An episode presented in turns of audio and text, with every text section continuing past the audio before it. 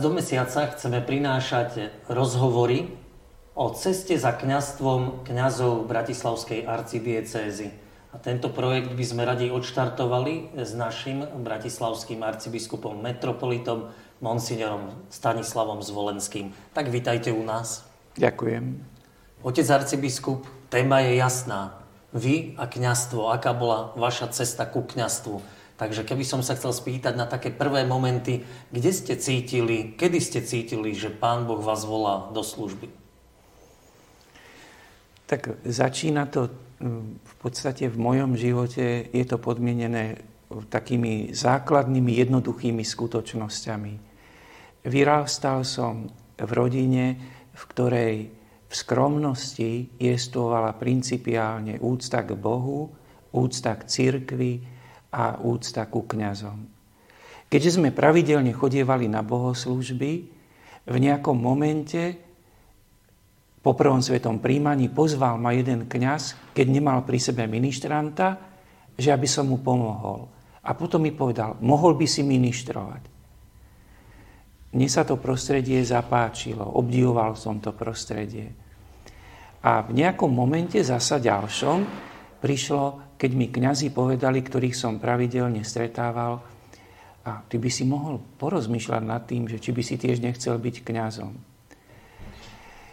Presne neviem identifikovať ten moment, ale ono sa to tak akoby vyvíja.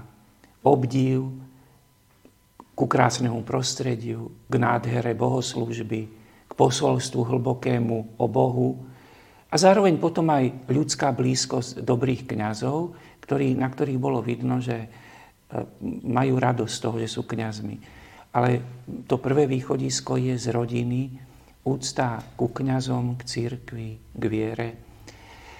Nož a nejakým spôsobom potom sa objavila tá myšlienka, že á, niekto si aj myslí, že by som mohol byť kňazom. A vlastne akoby ten vonkajší podnet, začal som sa s tým zaoberať a mm, nakoniec potom som rozprával o tom, s inými a na gymnáziu už potom som povedal, že no, mohol by som to skúsiť. Takže asi tak, takto nejako sa to vyvíjalo s tým môjim povolaním. Naozaj je to veľmi jednoduché v konečnom dôsledku, ale nie je to nejaké tajomné, nie je to nejaké veľké vnútorné volanie. Sú to momenty takého skromného vývoja, e, že človek rastie s tým, ale rastie v prostredí, ktoré má úctu k cirkvi a ku kňazom a ku kráse celého toho prostredia v kostole. Spomenuli ste kňazov, ktorí vás pozývali. E, viete nám aj povedať ich mená, keď nie sú tajné? Môžem rád poviem, sú to už kňazi, teda jeden je v podstate mm, dôstojný pán, pán docent Jozef Minarovič. To bol ten kňaz, ktorý bol vtedy kaplánom v Trnave. On pôsobil aj v Bratislave, ale on bol ten, ktorý nemal ministranta a pozval ma, aby som mu pomohol pri oltári. Že to je ten prvý? Ten prvý. Potom eh, dôstojný pán Augustín Držka, ktorý bol tiež kaplánom. Dôstojný pán Jan Jakúbek. To sú tí eh, kapláni v Trnave z takého, nazval by som to, detského času.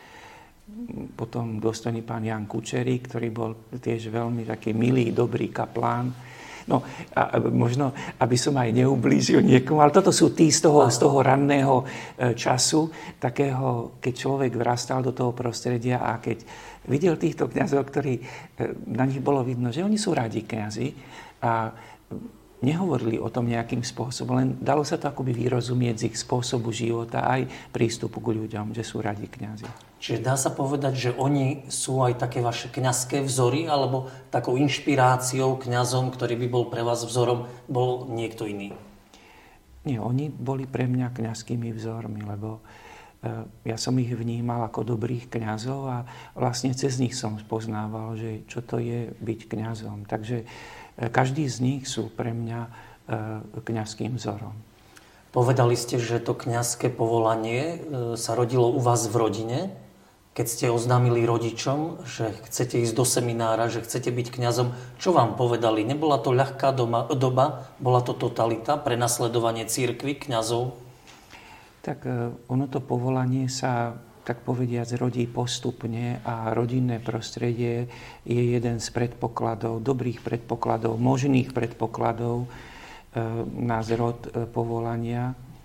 ale stále to povolanie je akoby takým tajomstvom aj, chcem zdôrazniť, že nejde o nejaké, nejaké mimoriadne Božie zásahy.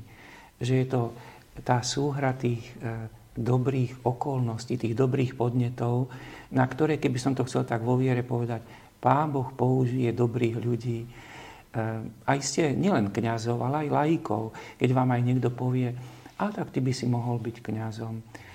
Viete, ono je to taká milá pochvala, e, keď ste aj mladí, moc tomu neveríte, ale tak troška začnete sa s tým aj zaoberať, že aha, to by mohlo byť aj ako zaujímavé. Tak ale v každom prípade, keď som povedal rodičom, tak oni boli z toho takí dojatí. E, tak poviem, že oni vo svojej skromnosti sa neodvážili vôbec myslieť, že by ich e, syn mohol chcieť byť kňazom. Tak a oni vo svojej viere a úcte k církvi boli vďační a boli, môžem povedať, skôr dojatí z toho. Mali ste z niečo tak rešpekt na tej ceste ku kňastvu? Tak e, vždy máte k tomu, e, z toho rešpekt, lebo vôbec e, v nejakom bode aj ako mladý človek rozmýšľate nad tým, že či si vôbec môžete dovoliť myslieť si, najprv myslieť si, nie to ešte rozhodnúť sa, že, že by som mohol byť kňazom, že či tým nejakým spôsobom nie, nie ste príliš ambiciózni alebo nepresahujete svoje schopnosti. Takže ono je, viete, vás musí niekto povzbudiť. A vždy vás to bude presahovať, vždy e, je tam ten rozmer tej ľudskej krehkosti, ľudskej nedokonalosti, a služby, ktorá, je, e, ktorá súvisí s Božím pôsobením, Božím svetom, tak vždy to človeka presahuje, vždy.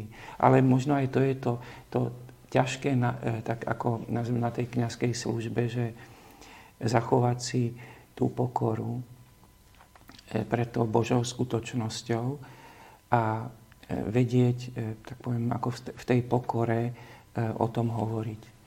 No a to človek vždy musí v sebe obnovovať, znova sa k tomu vrácať, prehlbovať to. Otec arcibiskup, ďakujem vám veľmi pekne, že ste takto stručnosti tú cestu za kňastvom pre našich divákov popísali.